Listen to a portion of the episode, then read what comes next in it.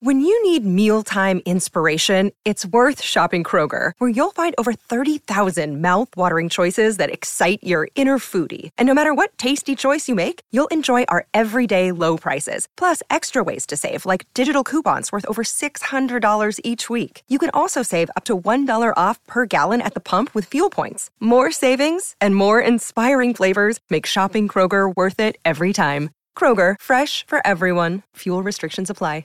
Hello, everybody. Welcome back to another Bald Move Prestige podcast. This time we're going all the way back to 1990 uh, to the movie Pump Up the Volume.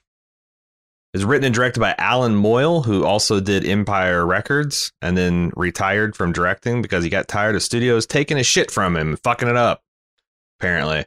Uh, it stars Christian Slater, who Bald Move fans will recognize from his uh, pretty heroic run in Mr. Robot in terms of acting anyway. Uh, also, Heathers Interview the Vampire. He's had a long career. Samantha Mathis, who you might recognize contemporaneously from Fern Gully in the Super Mario Brothers movie. She's also an American Psycho, and uh, there's other people, but the the one that really stuck out in my mind, uh, Seth Green. one of his very what, early three shots in the background yeah, or something. One of what it's got to be one of his earliest uh, pieces of, of, of, film, and of course he's famous from Robot Chicken and Austin Powers. Uh, pump up the volume. Uh, thirty. It's it's in its thirties now. Uh, what did you think of this film, Jim? Uh, well, this is the first time I've seen it, and I immediately when it ended, I thought, "Damn, I should have saw that when I was 17." Because uh, 17 year old me would have ate this up, man. Um, with oh, a yeah. fork and uh, done my then done my homework in the dark. Yeah, I don't know, man. It's it's a good movie. Um, it's a little messy. It's a little hard to like. It, I just kept waiting for this movie to fall on its face, I guess, because it has such an audacious, big opening that by the time I I got halfway through it, all I could really think was, how the hell are they going to bring this to a satisfying conclusion? It's, it's I had similar thoughts. of like watching uh, who is it, Simone Biles or something, doing her her floor routine in the Olympics, mm-hmm. and she's way up in the fucking air, and you're like, she's never going to land this. Are you insane? That she's way too high. Yeah. Uh, and then she lands it, and it, the movie doesn't land perfect, right? It's like a seven out of ten, I think, with with its ending but the rest of it is so good and so just spot on with its tone that yeah. like you forgive the kind of like semi Hollywood storybook ish ending, right? Yeah, I mean that's the thing is like there's nowhere this movie could go that would be something filmable that was as interesting as the thing the position that they got the person into. Right. And that's the thing that like I kept on thinking as I was watching this movie is like how in the hell is this thing still simultaneously very relevant and comes off as cool and simultaneously also feels extremely dated and lame? it's and, the and, fashion, the fashion and the hairs. My God, the hairstyles. It's part of it, but like I feel like uh, if if kids like like your average Zoomer watches this and seeing these like suburban kids like whining and angst, like they're going to um they're going to they're to shit a brick because these people seemingly are going to this elite academy school like they've got everything figured out and the the the the plot that disturbs the students is there's a principal that is targeting rebellious kids to flunk to to kick out of school so she can have artificially high SAT numbers or something. Mm-hmm. It's just it's just like ah I, I, this this movie needed a little bit more i guess. I don't know they I, I, think that they did some interesting things and they leaned into the plight of like some of these kids like especially the the gay kids in the early 90s yeah. Uh in, in suburban areas and that stuff. But like a lot of times i felt like what was christian slater's problem? You know? Uh what why why but I don't know. Maybe I'm just not sympathetic to teenager to, to standard teenage problems because you know too old. got I old, had man. a worse what? Oh, okay. I got old. Yeah. Yeah. Yeah. I mean, I I couldn't tell you exactly what Slater's problem is. They kind of hint around the edges that like he liked it in New York and his dad moved him here because he got a job and. Uh, I, but when you say that out loud, it's Arizona. Like, Yeah, it's like tell go tell that to the season four kids on the wire, man. Oh shit, Right. your dad moved across the country for a better job. Oh my, so Yeah, your bedroom's uh, the size of our entire house. Great fucking right, uh, big and, problems. And you have a f- full on like recording studio and all that kind. of It's Mhm. like it's that's the thing. It's like it felt like in retrospect, uh, small small stakes. But I mean, that's the thing about uh why it does feel relevant and cool. Not only because we're kind of living in though the far flung, barely imagined future that this movie posits at the end, where like literally anyone with a microphone and camera, Yeah. can scream into the void and possibly find an find an audience, right? You're listening to it. Um, yeah, exactly, exactly. And the other thing is that like growing up and being a teenager is hard. You, Yeah. you can make it harder, and there's things that can make it easier. But transitioning from dependent to independent person and and finding out who you are and what you stand for and what does it mean? Like you know what values you share with your parents what are in opposition? All that stuff is is tricky. And at the same time you're supposed to navigate the sexual landscape and romantic landscape and professional landscape and educational thing. It, it, it, is it's rough. So it's like i you know i facetiously i'm like these kids have nothing to, to whine about but you know there's some real pain here. Uh oh yeah, there's uh there's kids committing suicide kids uh getting getting raped apparently um so yeah there there's it's there's there's definitely an audience for this this really angsty harry hard on stuff yeah. but- it's it's stuff that like I identify with. Like looking back at my high school years, they sucked, right? As every teenage uh, teenager going through high schools, high school years suck. Because it's just a tough time of being a human. It's not Mhm. like, oh, you know, everybody's got a perfect life. So, some kid out there has a perfect life. Maybe they do, but they probably don't know it, right? And they probably think the whatever problem they're dealing with, like they didn't get enough fucking sour cream on their burrito or something for lunch one day. That's probably the end of the world. And it's because your body's rebelling against you. Uh, your your f- parents are trying to steer you in some kind of direction because kids can often be directionless uh, or, or not know what they want, and like that's it's just a hard time of life. And uh, the thing that I love that this movie does, and it's it's something that I've often thought, uh, is just telling kids like every kid needs to hear that high school doesn't fucking matter. Like no matter how nerdy you think you are, no matter how, how uncool, no matter how like of an outcast you feel, this is going to pass in four years, and you have the rest of your life ahead of you. And yeah that's the stuff where it really hits home with like the the kid who kills himself in this movie. It's like, god damn, if he could have just held on for a few more years, he probably would have had a great job. He probably would have found a friend group because he could have gotten out of the shitty forced uh, interactions that he's in every day in school and chosen his friends. Like, there's the just a lot so of close to being invented man like you know you could have right? gone in there and find your comic book nerd friends get and on a BBS. so, yeah yeah. Uh-huh. and that- that's what I mean. It's just like this is a very a proportionally small part of your life, but it feels huge when you're in it. It feels like it's it's everything. Yeah. And it can like you know like there uh, the the one exception because I I like that too. It's like high school is not real and it doesn't matter. Like uh it's a, it's a carceral it's it's it's the only carceral relationship carceral that's a hard word to say. It's the only even know what jail like means. experience. Yeah, Oh, it means like being like it's it's only like the it- it's the only institutional experience that we will all have in common. Yeah. Uh and then if you you know quote unquote stay out of trouble or and out of the jaws of the legal system, it's the, the hopefully the only one you'll you'll have.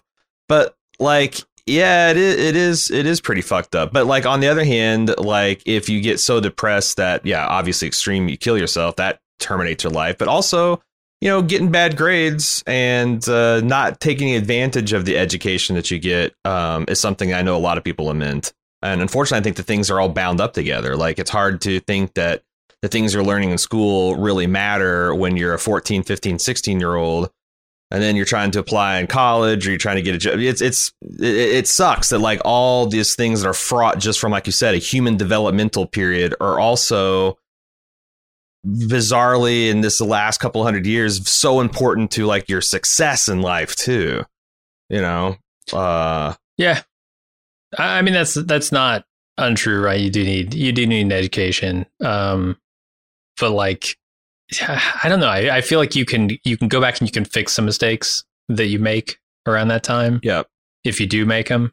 Um and and getting all up in your head saying like oh this is a super important time in my life and if i don't succeed now i'm lost forever that can just lead to more Mhm. uh more fuck ups right uh more problems Right. so yeah I, I don't know every kid needs to hear like basically just get through high school J- just get Uh-huh. through it and the rest of your life is going to be better for sure unless Yeah, you know you're the to- fucking I don't know, football star living in Arizona Right. in a 400 square foot bedroom. I don't know. Yeah, the other thing he said is like unless you have the perfect life, and we, uh, you know, but that's also like its own kind of like pressure and hell Yeah. because like if you seemingly have a perfect life and it turns out that your parents hate you or they're subtly like abuse, like no one really takes it seriously, and and even then, if you have that quote unquote perfect life, you're still a teenager trying to turn into a person and going through all those things with their body, all that stuff still applies. So it's it's it's rough for everybody, and that's what I'm saying. Like it does feel a little corny some of the stuff that's in this film um especially like you know the the kids that seemingly have a more perfect life right are less sympathetic than the kids that are getting like bullied and picked on and there's a couple i also like that how like um this pirate radio station became like an open forum to where like some kids Yeah. could call in and talk about the abuse they've experienced at the hands of other kids and they're all fans of the radio show so like you've got this weird kind of like 360 reflection about like oh shit i guess i was a bad person Mhm. um and the other person uh, th- that that's um that's was was is interesting um Yeah, there's a lot of But- ways that that station brings these kids together by the end of it and shows them that, Right. you know, we're kind of all going through this and we're all the same. Yeah. Um, so I guess we should like before we get into like really spoiler territory, um, we should kind of describe because like here's the other thing that I think is fascinating that we need to talk about. This movie is impossible to find on the internet. Like if you just want to like, oh man, Aaron and Jim talk about this pump to the volume, Christian Slater early. I want to go take. Uh, I'll just go rent it on Amazon. No, you fucking won't. And you won't buy it on iTunes, and you won't buy it on Apple TV. You won't get it anywhere. You can pay like 35 bucks to get a Blu-ray, a bare bones Blu-ray at that, and Amazon will ship it to you in a couple days. But that's it. There is no way to find a streaming copy of this, uh, any kind of legit legal legal way. So, you know, I to must have found my, one because uh, I watched it for this podcast. So I don't know what happened. Right. right. I had uh, Johnny Depp and Orlando Bloom came by and helped me out. Uh, they helped. They, they they they showed me a way, uh, a particular code to follow, if you will. Um, it's got to be but, the uh, if you- soundtrack, right?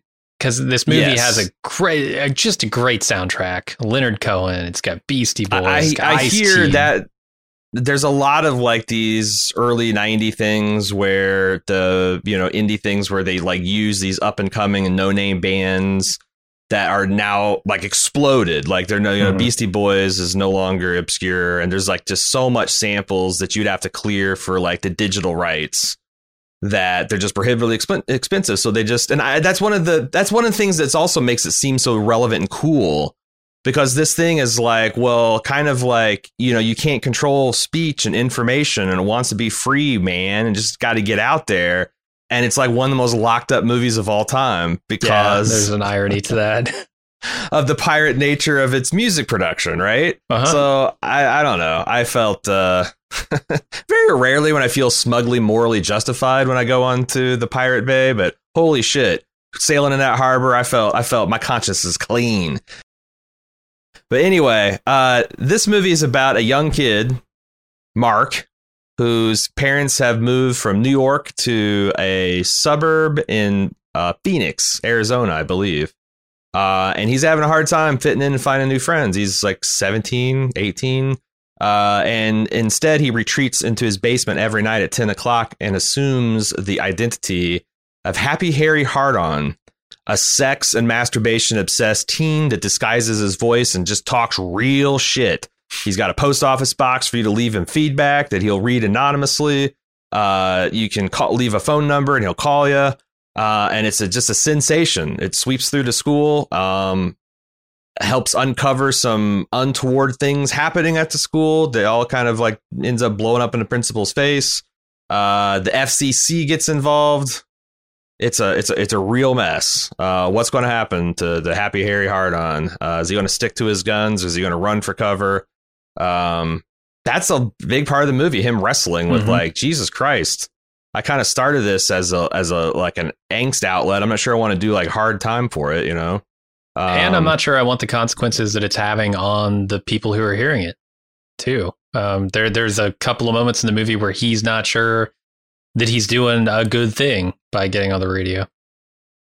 Yeah, I guess we can talk about that. Um, it all comes to a head because you know he's very much preaching that like these kids write in, they have these screwed up situations that happen to them, um, and he tells them that you're not screwed up. Like it's not screwed up to have a uh, a reaction like that to a screwed up situation. And he's kind of like, you know, everything's very light and glib. And what really kind of like changes the tone of the movie is when one of the kids calls in, says he's suicidal, and you know Harry kind of plays that off, and the kid ends up killing himself in real life. Um, I, that was like one of the big kind of like moral dilemmas. Um, were you uh, were you surprised when the kid killed himself? Because I thought maybe just someone sympathizing and being like, you know what, uh, you, you don't know how many people are alone out there would like do the trick, but it Mhm. seemed like it didn't help at all. Um, was there anything that Harry could have said there? Like, what would you think of that that turn of events? Yeah, uh, I was definitely surprised when he went through with it.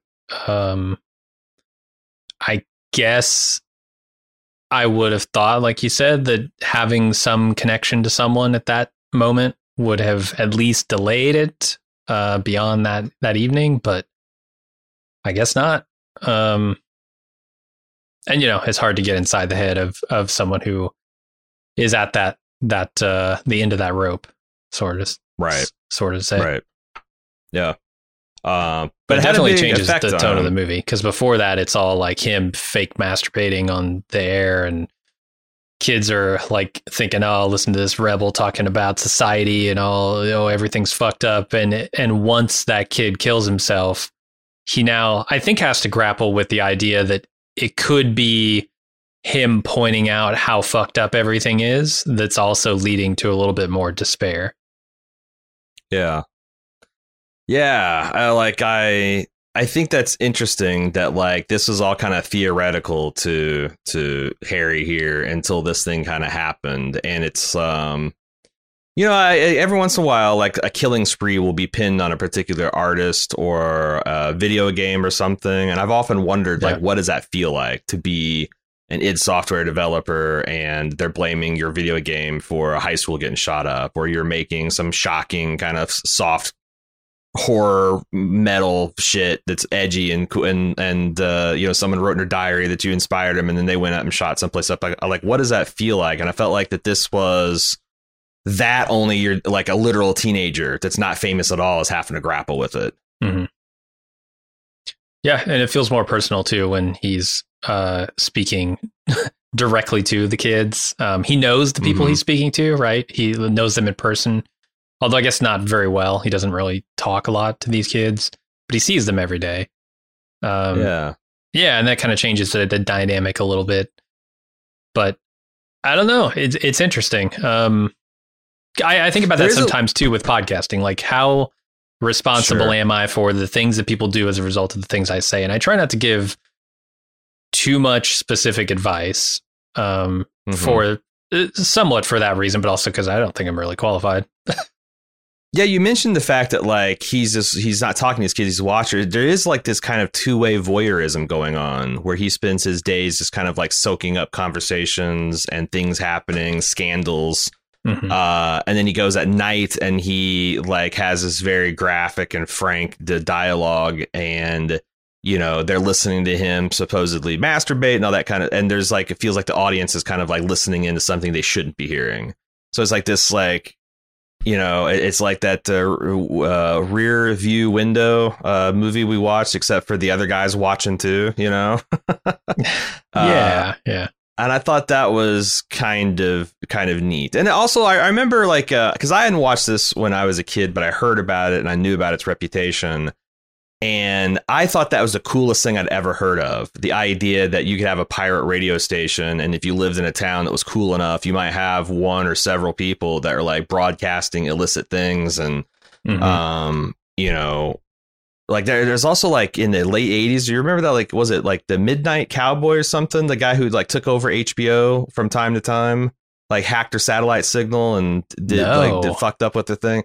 I, I I just thought that there's there's like that kind of thing like that kind of like uh I don't um just extreme kind of libertarian free speech ideal I thought was very fascinating. Mhm. And then when the internet happened, like I, I think it's funny. It's like yeah, everyone loves Happy Harry Hardon, but like, what if Happy Harry Hardon just started asking questions about certain minorities and you know Right. uh, sexual orientations and you know so maybe, maybe so, it, it's one of those things. It's like he mentioned that like they, they they they play the FCC like there's some kind of um you know I don't know what what would you call like centrist organization. There's this, this line where someone's like, "This isn't art; it's graffiti," or you know, hardworking, honest Americans want us. You know, they don't want just anyone out there at the radio station because then you could have lowest common denominator vulgarity and all that stuff. And it's like that's not the real danger of this kind of like um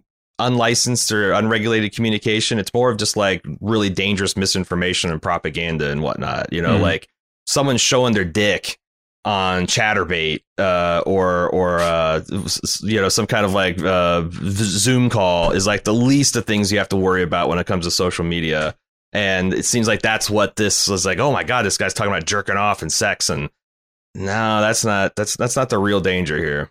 Yeah, and I get the idea. So I mean, this whole movie is just like is square pegs of kids trying to be forced into round holes, right? Um, it, that, that's what it's about. It's like, well, the system wants you to behave and look and act like this, uh, and when you step out of line and you don't do that, you're you're uh, punished for it. And instead of like embracing that and saying, okay, I need to change to conform to the system, you just need to get on your pirate radio and shout into the air about how unjust all of this is and just speak your voice, right? Be you. Uh, and I like that, but you're right. There are going to be yous out there.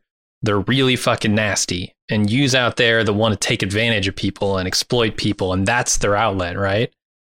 And in this movie, Harry is not that. Um, Harry is vulgar. Harry is obscene. Uh, but Harry's also sensitive. Harry's like understanding. Harry is a lot of other has a lot of other good qualities that you know aren't encompassed by him talking about jacking off or whatever. Yeah, yeah. Uh, but that's not always the case, as Yeah. we found out 30 years later or 20 years later or whatever.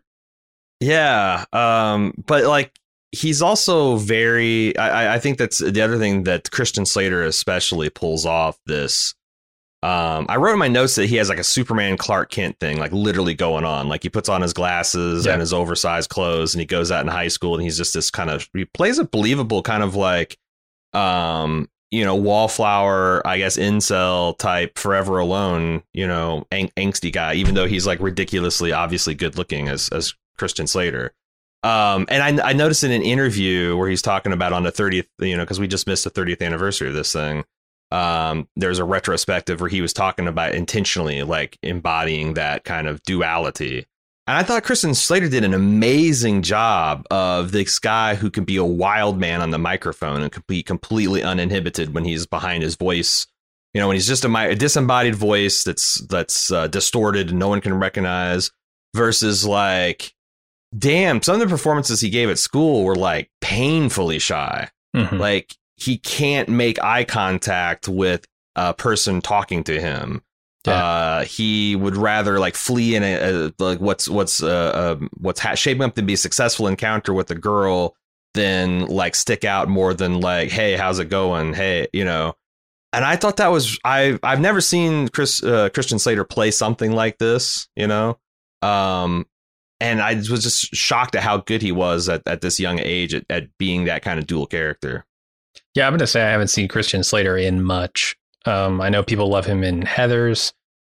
Uh, I, I saw him probably really like watched Christian Slater for the first time in Mr. Robot, which Mm. you know is way late into his career. So Sure.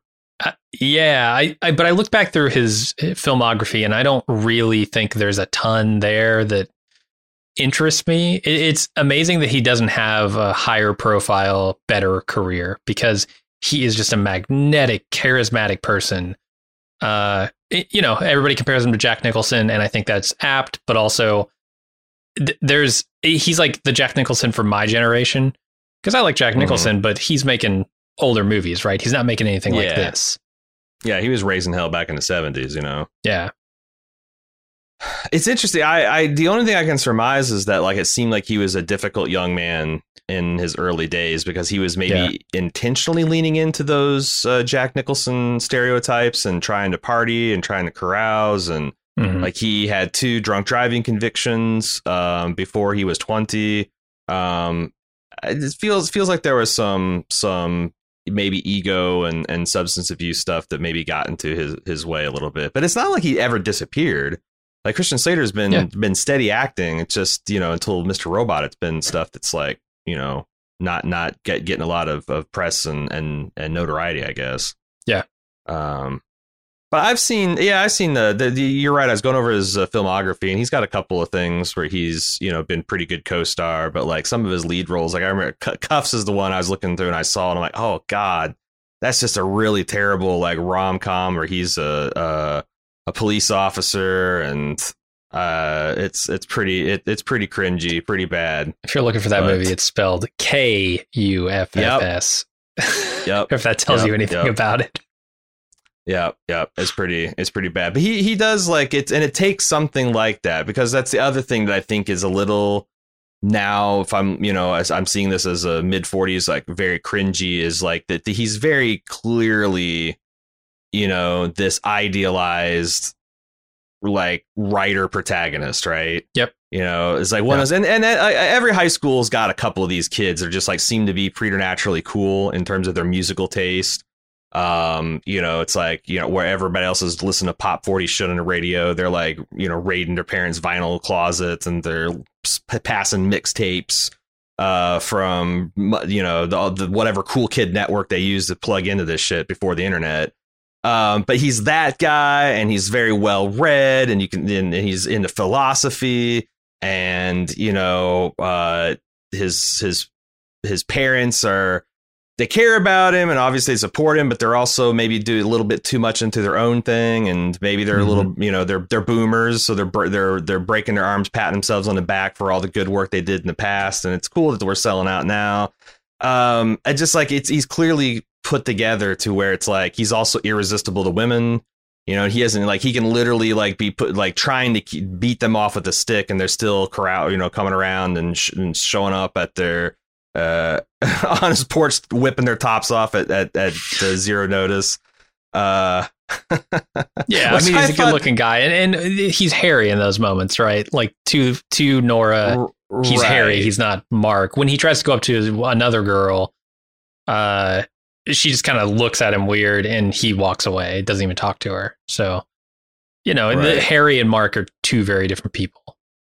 Yeah, but like this kid, it's like, yeah, he plays like totally sex obsessed. But then when uh, what's her Samantha Mort Mort Mort Morris his name, uh, Mathis rather. When she comes on too strong, he like freezes up and you know is moving too Yeah. fast. There's interesting, interesting, uh, and like oh my god, that scene where they're about to kiss for the first time. Whole, you know, like those sometimes when we're playing one of those uh, uh, narrative driven video games, and one of your favorite jokes you like to play out is whenever they've got a thing where like you reach out and take character's hand, Mhm. you have to actually push a button, and if you, You release the button, it, yeah. then yeah, yeah, and you're just like you know doing like the slowest like possible hesitant. This it was like Right. five minutes of a camera spinning around these two teenagers waiting for them to kiss Yeah, and like advance and retreat and giggle and blush and and then and oh and then- oh my god it fucking drove it, it fucking drove me crazy It gave me time to wonder if I was interpreting the scene correctly or uh, like it, it- okay, I think they're going to kiss within the first 3 seconds and then when it goes another 12 seconds I'm like maybe I misread this. Maybe they're not going to kiss. They're just like sizing each other up for it had like crossed my you know what it crossed my mind that Christian Slater's character might actually be gay himself oh when they made okay. that like and he had that like you know uh kind of simpatico connection that he made with the gay kid that called in Yeah. uh and he was like I, I started thinking like there's no way they're gonna make him asexual because like I don't think Yeah. like anyone even knew that was a thing like except for the asexuals themselves until like five or ten years ago Mhm. but it's like ah that'd be interesting if like what if he's he's yeah he's super horny and all that stuff. He's just not into her. Yeah. you know he's actually into the redheaded you know metalhead or the other redheaded punk or I know there's a lot of redheaded punks in this school. Uh, but no it just turns out he's just really painfully shy. Mhm. uh, it's hilarious though. Did, what did you think when like when his parents came home and they they think there's there's a scene where they think that he might be happy Harry hard on and they're about they're like you know what we haven't been paying attention to what that kid does down in his basement. Hell, we've never even been into his room in months. So they're like, you know, not open the door, open the door. He finally, after he hides all of his radio equipment, opens the door and they're confronting him. And then this girl like steps in off of his porch and be like, oh, is this me? That's who he's talking to. Hmm. His dad had the most hilariously, yeah, son, get in there, tear that pussy up reaction. like, I, Yeah. I get if you're a parent, you want to be kind of sort of cool about that, but like, I, I don't think this is it, Chief. I, I don't think this is this is the way you want to deal with your your your teenage son who's having his first perhaps sexual experience. Uh, maybe not be that invested in in his love life a little bit. yeah he does think that this is the moment where his son becomes a man it's pretty funny hmm One thing that I felt made this movie feel very dated is like in general, we talked about the dad being like, hell yeah, tap that ass, son. But all of the adults were bewildering. They did not feel like real characters. Mhm. Like the principal being cartoonishly mustache twirling, ha ha ha, I'm getting all the disadvantaged children out of my school. That's one thing, but like there's this real consternation about all the graffiti and all of the like I, I can see a school district being legit upset about what's going on here. But there is this ma- like there's this mass meeting at the school's baseball field where everyone is just listening to this stuff and like cops are driving around trying to triangulate signals and they're trying to do this that and the other. And i kept on thinking like did they not know where the kids are meeting and like disseminating all this information and, and getting everybody all uh, horned up to do property destruction? But then like the press is there Mhm. and the FCC is there, and I'm like, well, why don't you just shut this down? Like, is there is there a curfew? This is happening at ten o'clock. Like, if you're really this, it, it felt like there's this big gap between, oh my god, this is a radio station's beaming into all. What can we possibly do to stop it? And like, there's this big fucking carnival that's going every ten o'clock at the local baseball diamond, yeah and everyone knows about it, but it's still being allowed to continue. It's like, what? Yeah, uh, that was weird, and it also feels like the teachers are both ruthless but also incredibly impotent. Like they can't actually stop kids from playing music on campus. They can't. yeah. They can't stop people from graffitiing the place and putting up like their letters to Happy Harry Hardon on the bulletin board and. There's just so many things where, like, you know, the shop teacher or the gym teacher, whoever the fuck this guy is, comes in and is like, I'm not stupid. I'm not as dumb as you think I am. And he turns off the radio. And then two minutes later, somebody else is playing Let's Get Butt Naked and Fuck. And he- Mhm. he's just like back to square one every time you see him. Right, and there's like there's there's uh, another part of this in a microcosm is like Seth Green gets it up to like wire a boombox into the school speaker system to play Harry's Hard On stuff, and they can't turn it off. Yeah. but it's like they're doing it from the middle of the school's courtyard. So it's like, oh my god, how can we just just stick your head out the window and see all the kids like gathered laughing and and clapping at Seth Green sitting in the eaves of the school with this fucking MacGyver Radio Shack kit, you know, plugged into every. That's that's where it's all. you- You're right. Is this like it, it's kind of like uh, they they're running to school like a concentration camp. Mhm. And there's a couple of things where I guess this is a real school. Um, and ironically was involved in a school shooting back in 2019. Like five students died. It's crazy. Yeah. Um, this fucking country. But there's uh, it's got these weird like cement walls, and it's kind of like this very brutalist architecture. And there's like these really high chain link. It really does look like a prison. but it's like if you had like a prison warden that just can do nothing to crack down. He's he's a ruthless. It's like the guy in the Shawshank, hmm but yet he just can't do anything about any of the stuff that's going on. Like that's not usually how those things work. Like that guy had absolute power in a prison. And if he didn't, if he, if he, if something was going on that wasn't supposed to be, he was in on it. You know, like it, that, that, that, that really, that, that did really bother me. It's like you had the authority figures from a comedy film.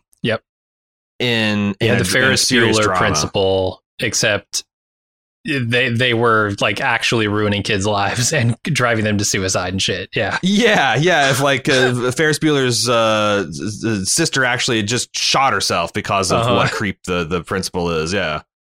Um, Yeah, it's- but it's these, weird. These kids. I, I think what they're going for is like the idea that that's it, that once the kids' minds are expanded, that the shit gets out of control, right? Like the system breaks down because the system only works if we all shut our mouths and play by the rules. Uh, and once you know everybody at the end of this movie has their own pirate radio station, we'll fix everything, right? Or, or at Yeah. least we'll all come together and understand each other better, even if shit doesn't get fixed. We can like commiserate in our misery. Yeah. Um, but that that's the the whole that that whole di- dichotomy kind of bothered me, and also I just felt like when we got down to the the girl, the main the Samantha Mathis's problem, she's like, "Well, I'm cutting class, and it's causing me to fail math." But I don't think the movie did a great job at connecting like what the school was doing that made her feel that way or made her like it just seems like well you're yeah you shouldn't do that. You shouldn't cut classes. You should you should you should attend your classes and and and try to get good grades you know? Uh it's, I I didn't feel like there there wasn't any like thing happening at home. And I, I thought that was interesting because like I think at the end of the day like I think that's one of the pressures that Harry felt in the final act of the movie is like God damn, I really don't have. Like, I actually mentioned a one time a serious problem. That's the first time I actually opened up to my parents and gave them a real answer about what I was thinking. My dad instantly took it seriously and started a full on fucking investigation of the school as his as as school district attendant. You know, like, and Yeah. he's kind of like have this things like I mean, maybe I got nothing to really to rebel against. You know, compared to these other people that are calling in legit problems. And I felt like I don't know. They needed some of these kids to have like you know, Samantha, the, the the math girl needed something going on uh, where her parents were putting in like insane expectations on her, which I think they did with another kid. But I never connected Paige. to like what was the pain other than just being kind of like a feckless teenager. Yeah, Uh, I, think for a lot of kids, that's it, right? Um, it's not anything specific. It's not like, oh, I'm I'm being picked on specifically by people or anything like Hmm. that. It's just like the the mixed up stew of hormones that you get around that age is just fucking with you. And and some people self sabotage as as a result of it, right? Yeah. As as a custodian of a teenager, I, find myself when I watch these movies, these like teenage coming of age movies, and they show these difficult children, and I'm always uh, thinking of myself as like, if I was their parent, what the fuck would I do? You know, like some of it's like, well, Yeah. like you know, like uh, there's just just this profound abuse and neglect going on, but like if I just Right. had a kid that just like has some kind of angsty ennui, you know, Mhm. uh, what what do you do to like challenge or motivate them? Or and I th- that's the thing is like I, maybe that's why I found her character so frustrating. If I had her as a child, like I don't like. What do you do? You love her more, pay him more attention, go like. I, I didn't. I, that, that's the thing. I guess that bothered me is I didn't feel like I had anything to go on about like what's her problem and how you could you could help a person like that. Um, yeah, the because, movie doesn't like, care that much, right? It doesn't tell you what her problem is. And I thought that's why it made the ending of the movie kind of unsatisfying because like Harry essentially his final like his final broadcast was like, "Hey, let's just be honest. All that shit we've been talking about the last few months, we kind of need to roll back on that. Things aren't that bad. It's going to get better. You know, uh it's it's not as like you know, where was all this like, well, the world's fucked up. This is a a used up and spent gen, uh, generation and the planet's dying and the like the politicians are all corrupt it's like that's all still true dude you can't Mhm. just be like switch to just you know kumbaya mode and i felt like if if I were a kid and a teenager and I was into that show and that was the final thing, I would see that as a profound act of selling out. Um, and it was discongruent from the heroic attempts he was making to have that final kind of broadcast. I don't know. Maybe I was, maybe I did want to see him like be like, you know what, fucking fuck it, burn it all down, tear it down. This system's corrupt. You know, yeah. like uh, and there's a moment of that, right? Somewhere in the middle of this movie, he's like, "Do something crazy," you know, and they have that just dance sequence or whatever where the girl microwaves or pearls or something. I don't fucking know. Also, didn't really connect with me. Um, yeah, I I think the thing they're going for here is the idea that someone else is out there with the same problem and you can talk to them.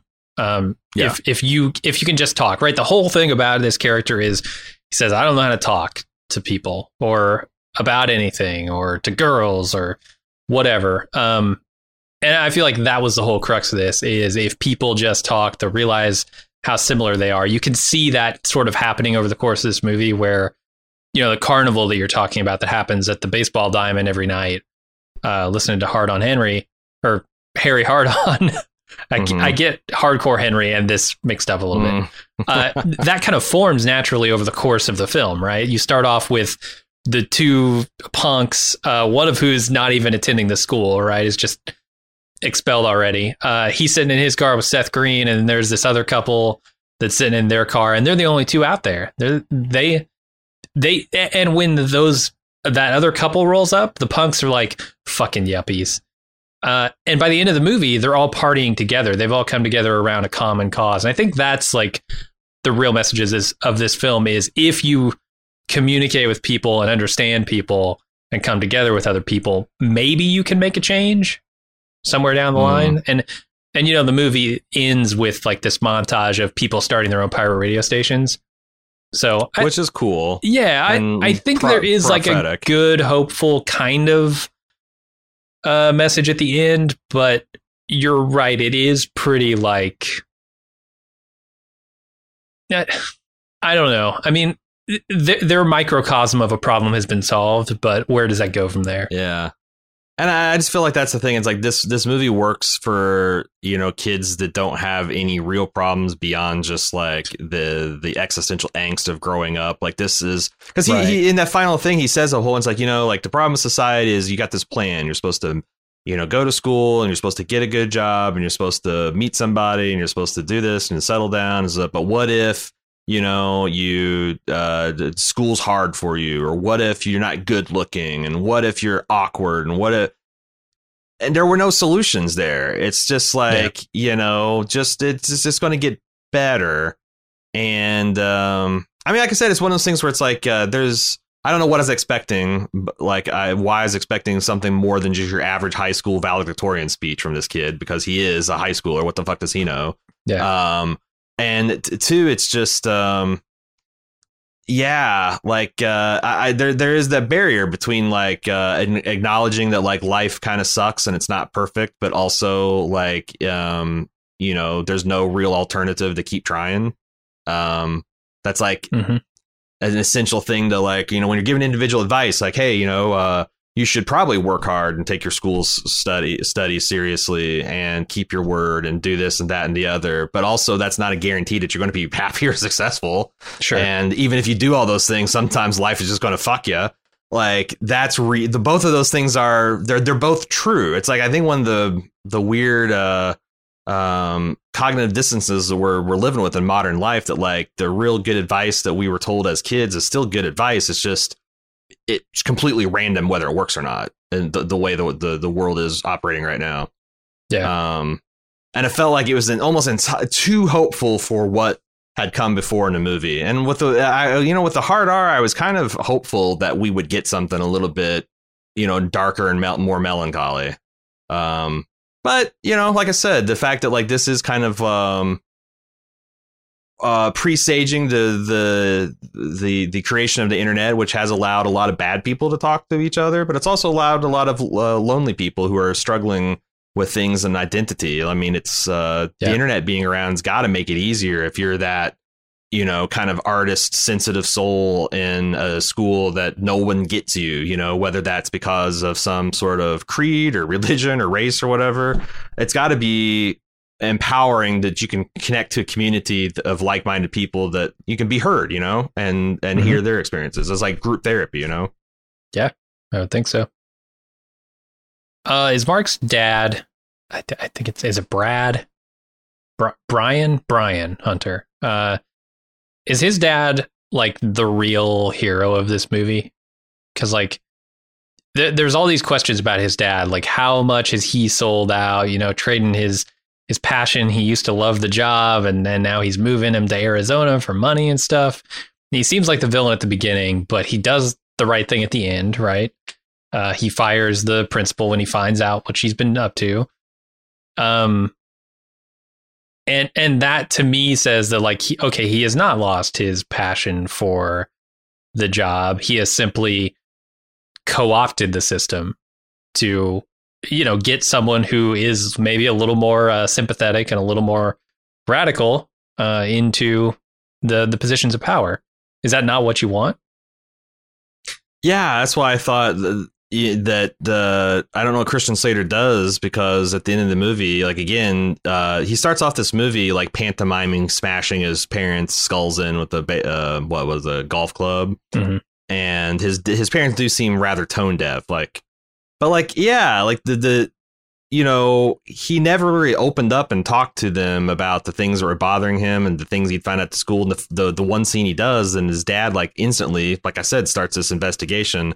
And there's some I, I that's the other thing is i felt like it's a little cringy like when uh because because like they're treating this they're treating the school principal as if she's cre- she's done war crimes and this is like a perry mason thing and she's like this is like jack nicholson admitting to the code red and then like his dad's response to her like you can't fire me He's like oh i think i just did like It's a little stupid, yeah. What if, I, I I just want to see the uh this the teachers and faculties union like hearings so like nine months later when she gets like uh you know early retirement with severance pay and all that kind of stuff she can smugly say see I told you you just couldn't do this you son of a bitch yeah. but like here they did that moment of triumph where it's like you know okay well this guy's going to get arrested and and maybe that sucks but uh a lot of these kids are going to be able to you know get uh this, this, this, there was a battle for the school soul between the people Mhm. who just wanted to juke the numbers and brutalize students and, and create little cogs in the machines and the others who are actual educators and like you know what no it's actually the access to education that's that's the important thing that we're protecting not our individual school scores and stuff like that Yeah. um As embodied also by the English teacher, right? Um, yeah And she's probably right. Mark probably has a future as a writer, uh, which is part of that, like, I, I don't know, s- sort of self uh, aggrandizing writer, writerly writer thing, uh, where, yeah, Yeah. writers are great because writers are cool, writers are Right. hip. And I'm a writer because I wrote this movie, Yeah. so I'm cool and hip. Yeah. Yeah.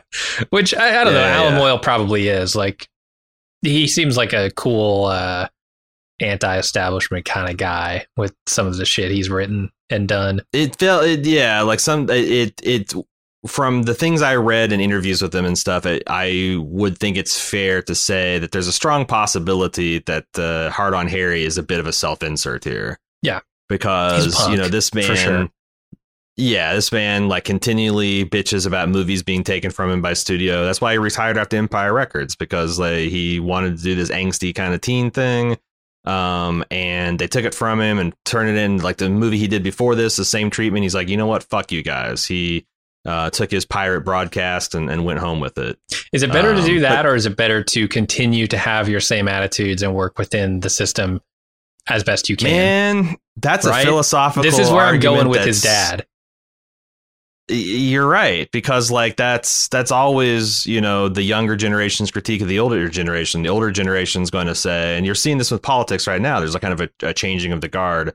The old people are always going to say like, well, you just don't know. Like if you knew the things we knew, then you wouldn't be this extreme about the shit. And then the young people are like, you're fucking betraying everything you used to believe in. You've just given up and you've sold out and you've and like yeah, getting in plugged into the system and forming consensus is an act of probably selling out and uh you know bartering with your principles. But also it's the only like that's what this whole crazy rule of law thing we've been trying for the last few centuries. It's like the only way forward too. So I feel like as long as you get into the system and drag the system farther to your side than it drags you to its side, that's this you, should be you've done it right. You've you've accomplished the mission, and if everybody does that, or as many people as can do that, eventually Right. the system comes all the way around, uh, and we can have a better system overall. But you know, if you believe, if you buy into the whole Overton window mechanic thing, the then you you need radicals, right? Because Yeah. the, those radicals are the ones that provide you with the the oomph to move the window one way or the other. And if you didn't have them, you'd all sit in centrist land, and everything would be status quo. And if there's a if there's genuine Mhm. problems in society, the majority would just be like, well, fuck it, we're not, we don't see this systemic whatever, so must be just made up in your little head. Um, Right. so, but on the other hand, if like the radicals got like the the hand on the wheel of the bus, uh, maybe they steer you towards utopia, but maybe also they steer you off a cliff. Who knows? Uh, Mhm. that's why you have the whole rule of law thing. Um, where where do these students get the extremely large paper mache phalluses that they're Just- ready to go at a moment's notice? That was the thing that shocked me. It wasn't the phallus itself; it was just how readily at hand they had this thing. Yeah, and it's very like well made. The craftsmanship. Oh, like yeah. I'm saying paper mache, but that's that's damning it with faint praise. This is a just lovely, lovely penis. Uh this this movie is obsessed with cocks. Like, hey, that's the other thing that like Uh-huh. I started thinking like, well, maybe Harry is gay because he's all about like the phallus, man. He's got like little penises. Those Hopping around toys. is- yeah, He's got little penis candles. Like this is this is Yeah. like uh yeah, the, uh, and and he's ta- talking about you know always being naked with his cock out, wearing a cock ring, jerking like there. Yeah, this is a very cock obsessed young man. Yeah, I couldn't help but think when I That's heard uh, when I heard like all the shit he's talking about and the antics he's getting up to. Uh, it- you can't help but think of Howard Stern, right? The shock jocks, Mhm. the and he's I don't know if he's a prototypical one, but he is certainly like the person I think of when I think of shock jock. hmm And I, I don't has Howard Stern. I'm not super familiar with his career. Has he done anything that you would say is like inspiring or worthy of of praise based on like you know using the power that he has and the audience that he has to do anything good, or does he just like to shock people and that's that's his whole thing? That's a good question because like I yeah I'm struggling to think of like what is the annual charitable drive that Howard Stern does? What is you know what what vital service? I know he does like interviews with people and some of those can be hard hitting because he doesn't give a fuck. But like yeah, I I, I don't know. I'm trying to think of uh, how Is I he mean, like I guess creating a he- movement, or is he just pissing on people? Doesn't seem like it. Doesn't seem like it. But I, Okay. I I'm not a big fan of his. So like I maybe maybe he is uh, more of a humanitarian, more of a, a thinker, more of a thought leader than I'm giving him credit for. Maybe I was never allowed to listen to him, and I didn't Right. start when I was an adult. So I was a Bob and Tom guy. Yeah, Howard Stern only came Yeah. to our city like briefly when I was like of an age to listen to that kind of shit, and he kind of got ran out of town by the local guys. So now he's everywhere Uh, on XM. now he's yeah. Yeah, is he? Is he still a thing? Like Howard Stern's got to be like my da- he's my dad's age, right? He's just getting to be old. I, Oh, I would think. Yeah. Uh, let's so let's talk about the elephant in the podcast booth.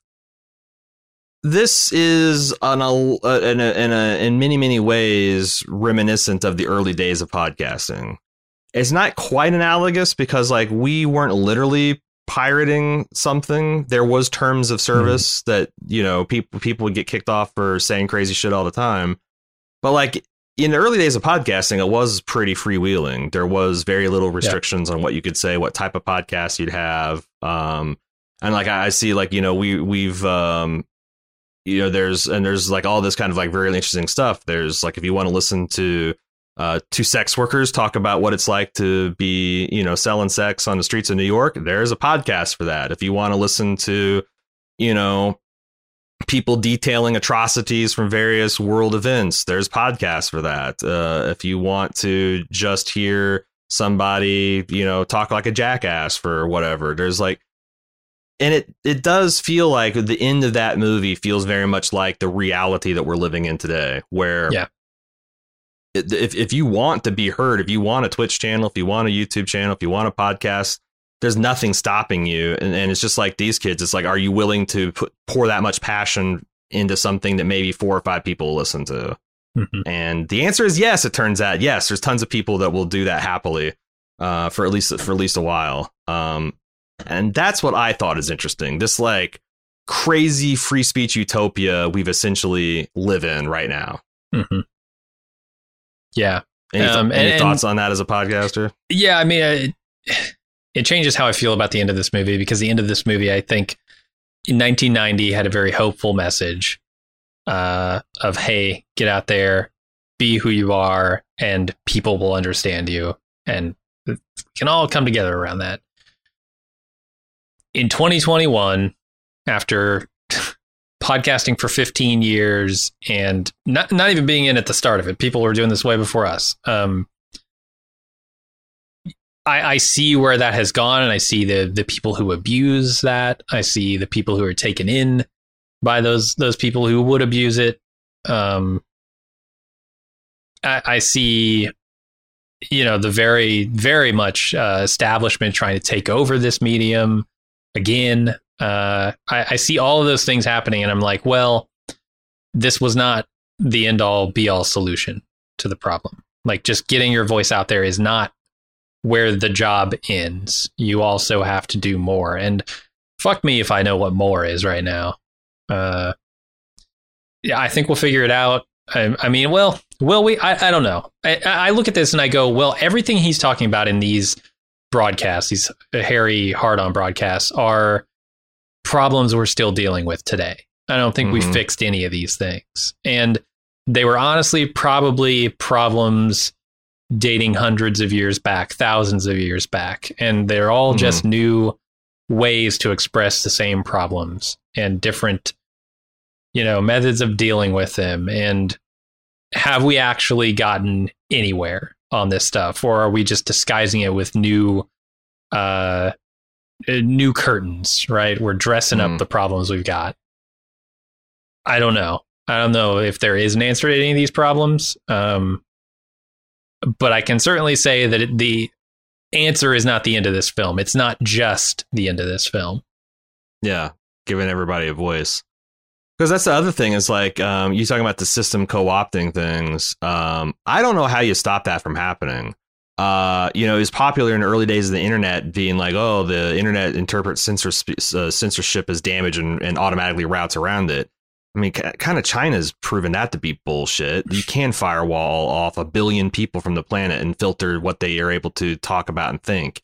And Yeah, even th- then, like, you know, that's happened in from an economic incentive over in America. That like, if you say something that's sufficiently unpopular, um, that rises to the fact that like it's a uh, they can write into a TOS. You can't do this. You can't do that. You can't do that uh, and then you're gone, and it's like, well, you know, and I, I you know, I, I, I get that. It's like, um, I wouldn't want some maniac taking the Bald Move Network and being able to say whatever they want with it. Yeah. Um, but there is this weird tension between, well, shit, like who makes the rules, uh, and when the rules and when the rules are being made by undemocratic institutions, like shouldn't we, the people, have a say on that more than just like the Zuckerbergs and the Bezoses of the world?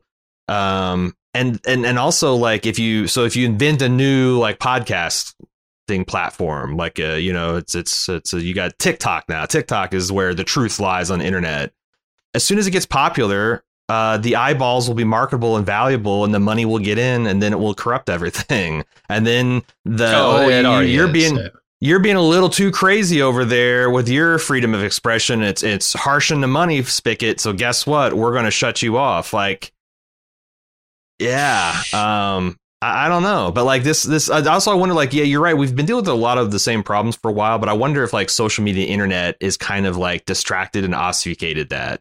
Like it's a new level of bullshit on top of the old bullshit Yeah, it's new and curtains. it's kept us from like actually addressing some of these root issues. Um, it feels like it. because it, it feels like that this like we went through at light speed the whole thing with the like the printing press you know? Like the first printing press is like oh this will be great. We can use it to disseminate important information and religious texts and whatever. And then we got to like you know where people figured out that like hey if you buy ink in sufficient quantities you can just shape people's thought and you can make your own pol and Mhm. we figured out how a way to beat that back. And i think like the internet's just printing press on speed man uh yeah, everybody's got a printing press in their pocket now. It's yeah not about how much ink you have. It's about how much influence you have. How you know how uh, hot your take can be, how many followers you have, and therefore how That's the thing. you If the in, if if the influence was like if your cultural cachet is like how consistently right and and uh, least hypocritic you were, Right. Then oh that'd be a good metric. Like society would probably be Yeah, how exactly. But like the it's not. It's like how interesting you are, and interesting means combative and being a dick and telling it like it is, even if like it is is bullshit and facile and facile and and naive. Like yeah. You know, Yeah, like in this which is what movie, tell it like it is is a 17 year old jerking off for 30 minutes uh, every night. Like, Yeah. yeah, okay. thanks. Thanks, uh, Jack Nicholson Jr. Appreciate that. You got to figure it out, kid. Yeah, it feels Uh, like just just talking, just getting your voice out there feels like stage one of like a ten stage solution to any of the problems that he's talking about in this movie. Uh, Yeah. but uh, my hope is that we'll get there. You know, Maybe the problem is the fact that like um, we have this unfettered speech, but like people can shut off the things they don't like, and then that just puts you into like an echo chamber where you'll never discover that you're actually very, very wrong about something. Hmm. You know, it's Yeah. like uh, I think about when. Yeah, I don't I think a lot of people can like it, it's it's so easy for me to visualize this because I grew up in an environment where like I was in that bubble. You know, it's like, hey, you, you're in this religion and you only read texts made by this religion, and anything outside the religion is apostate and it's it's that's how you keep people in those um and now we got people voluntarily putting themselves into that you know um there is no trusted voice like uh you don't have the walter cronkites it's like everyone trusts to kind of like at the end of the day tell things like it is Mhm. uh we just like well if walter says something we don't like psh, we change the channel to the one that tells us how it is and how it is is how we just roll out of bed thinking that day yeah, well, that feels good. Oh, it feels so good. Why would you ever listen to anything else? And there, the answer is you wouldn't. You wouldn't. You You would only wish, watch Yeah. the stuff you like. Um, and it makes a lot of sense. So we'll probably figure it out. But you're right. Like everyone having their own pirate station wasn't wasn't the answer. not the wasn't full answer. No, Yeah. Uh, anything else you got to say about the pump up the volume here? Yeah, I got one other thing to talk about. It's the fashion, it's the hairstyles. It's a look at this movie because it looks it is made in 1990. Uh, it has some of the most glorious mullets I've ever seen. I mean, there are a couple kids in here that would put I don't know the the Eugene's mullet to shame on The Walking Dead. uh, th- there's this awkward period of of transition between the 80s and the 90s, which is Oh yeah. fully encompassed by the fashion of this movie. It's like Christian Slater can look very 90s cool in this movie, and you can also have a bunch of other kids who are supposed to look cool look really stupid because they're wearing like late 80s fashion and hairstyles right. in a movie that has Uh, moved beyond that. I was cringing pretty hard because uh if you want to see like the Aaron Hubbard high school wardrobe collection, uh, look to uh, uh, uh, Christian Slater's nerd outfits that he wore to school every day. Like that's Okay, essentially what like and yeah, and the over like just everything was like three sizes too Yeah. big, and you're wearing the dad jeans, but you didn't know they weren't called dad's jeans back then, and the oversized shirt and the glasses and the very fucking square haircut, like that was that that was yours truly in in the 90s, and I'm like, oh my god, he's like, Wow. oh, of course he's the of course he's the painfully shy, awkward, uh, reclusive nerd. He's wearing the uniform. It's one I wore. Uh, yeah. I don't know, there's this- you know, just- like- that kid's not going to give you problems. He's going to just sit in the back of the school, uh, and and uh, he's either going to uh, just be fine, or he might shoot up the place later. Who knows? But Yeah. uh, he's gonna he's gonna be like that. Uh, and I, I'm like not surprised at all that this dude directed Empire Records because Empire Records has a vibe that is almost identical to this movie, where it's like, you know, that Gen Y angsty, uh, fuck it all, who gives a shit kind of attitude, right? So be it, as they say in this movie. Uh, and that man that comes across in both the style and the tone of this movie. So I don't know. I like this movie a lot. I think I would have liked it even more if I had seen it as a teenager. Uh, it'd probably become like a sort of touchstone uh, Bible esque type of thing for me. Um, and I definitely would have had Christian Slater's hair. Yeah. But I, it, maybe it's better that I didn't. I don't know. This guy's a lot like uh, this. Allan Moyle's a lot like uh, John Hughes in that he is in his 40s making these films, but he's like speaking for a generation of disaffected teenagers. Yeah. and I think that is pretty impressive that you can be so far removed from your like. I don't know how I would make any kind of young adult fiction nowadays. Uh, it's I don't know how. I mean, would, shit has like- changed like- so much too, though, right? In 1990, you could probably be 40 and still be like sort of in touch with the kids. Uh, nowadays, it, shit changes so fast. There's no way. That's true. This this is this is true, uh, and that's why it's like I try to I try to do like you know because I do have uh, I, I do have uh, uh, I am uh, I am responsible for shepherding a teenager into adulthood, so I try to like stay on top of the new technologies and the new song and music and stuff. But you're right, it just like like TikTok's perfect example. Like that thing just Yeah. came out of nowhere to being the definitive thing that the kids are doing nowadays. Yeah. and like I still haven't got an account, you know, Right. Uh, I, I see them being passed around and stolen on Twitter, but like I'm not. I'm no longer. I'm now the mom and dad laughing at a meme on Facebook that came out two years ago on 4chan. You Yeah. know, I I remember how lame that shit was. So right. Gotta- You're just gotta- now getting to Gangnam Style or some shit. yeah, exactly, exactly. Um, Uh, the other thing I wanted to comment on is the casting in this movie because Christian Slater is so perfect. I can't imagine anyone else except for maybe the one guy that they wanted to get and who was the first choice over Christian Slater, uh, John Cusack, he's the one other guy I could picture totally pulling this off. Yeah, I mean of this of that contemporary cast, yeah. Mm-hmm. Um I mean, I feel like a teenage Leonardo DiCaprio could have knocked this one out of the park too. Oh, yeah. Wonder how old he you was know. in 90. I think he's my Uh, age. Oh, I he was was like eight, uh, so- zygote. Yeah, uh, yeah. I mean, I'm not saying I'm saying like other like historical. Like I think uh, you know, um, like Matt Damon would have been an interesting take, like a Goodwill Hunting era Matt Damon. Huh. uh, Okay. has yeah. you know like guys I think guys have like played dual nature roles type of Hmm. things. But you're right. Like John Cusack would, and the only re- that that was who this kind of thing was written for. Yeah. And the only reason he didn't take it is he because he just did uh, say anything, and he's like, I'm not going to do any more high school movies. So I want to move on with my. I'm ready to do high school reunion movies. Uh, right where I'm a killer, or I'm a yeah. hitman or some shit. Uh, but but yeah, like he would have. You can see it. It's it's very easy to see.